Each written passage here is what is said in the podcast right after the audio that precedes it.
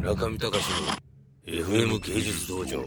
じゃあさもう一回さこの設問に戻るとね、はい。やっぱりそのじゃあ黒瀬さんと僕が同じ方向をまず歩んでるかもしれないっていうさ前提に立つとさ、まあ例えば浜野さんが今黒瀬さんの友人の絵を見てもなかなか理解できないっていう状況をどうやったらいいのかなと。僕はだからずっとそれ考えてたわけ。ね、それで例えばうちのアーティストの話をさっきもしてたけど開会期のそとその仲間たちはみんななんかアニメくんみたいな人ばっかり集めたのはさそれはやっぱり僕らがまあ生きてる同じ時代のその言語としてアニメくんみたいな方が分かりやすいと思ったんでそういう絵を描いてる人を集めたわけよ。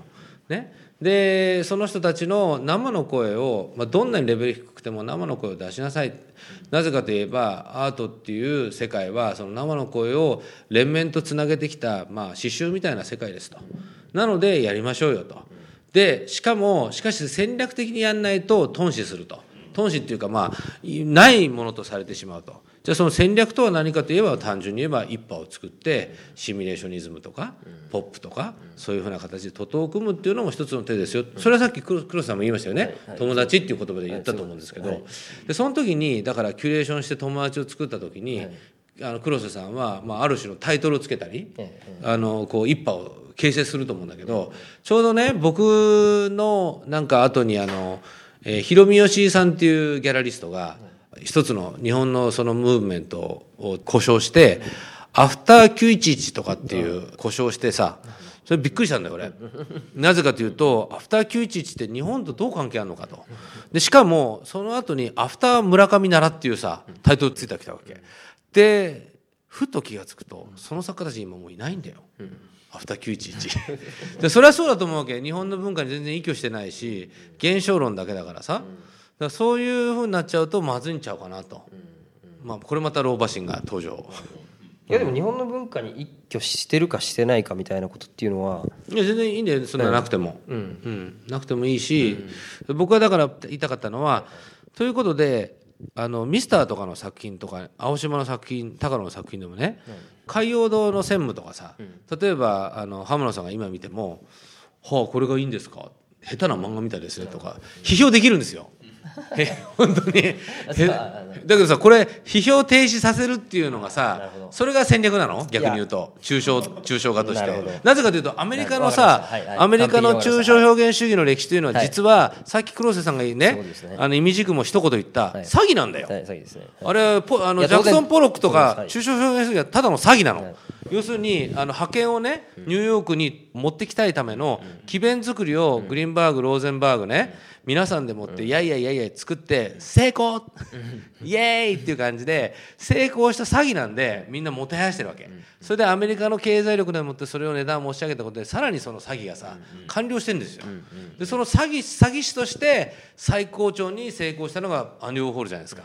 ね？で誠意があったのはラウシェンバーグなわけね、だからその作業を今からやるんですよっていうんだったら分かる俺。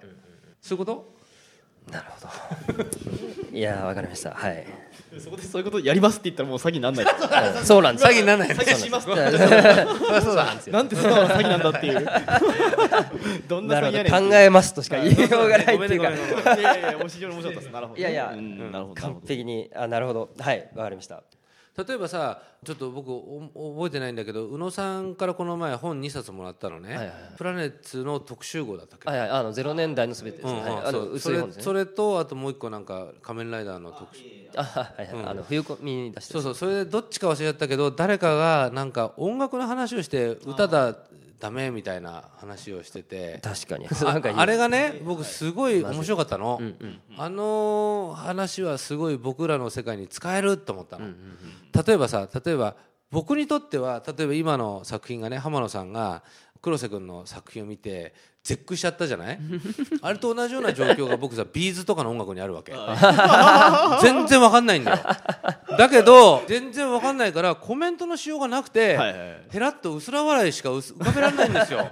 だけどあの辺のさなんか評論とかにビーズが書いてあったかどうか忘れちゃったけど、なんかいろいろ小室は偉大だとか書いてあったんだっけな忘れちゃったけど、見てあそれちょっとなんかそう言われると面白くなってきそうだなこの音楽を聴くのにもって思ったりはした。のらそれはもちろんだから評論批評っていうか言葉がさすごく機能しててはいはい。これはいいなと思ったんだよね。うんうんでだからそれが、あの例のマッピングですよね。だから宇野さんがやったことっていうのは、基本的に、まあ、宮台真司さんとかもそうですけど、まあ、マッピングですよね。要するにカルチャーをこういうふうに、でだから村上さんのその,、あの白論のやつと同じですようんそれお前な 俺がさいやいやいやすいません。俺のことをさいやいやすいません。攻撃いや攻撃じゃない。唯一のさいや違うんです。よポイントだと思ったいやらお前違いますよ。そこに指突っ込んでほいやいやじゃのないです。ね違います違います。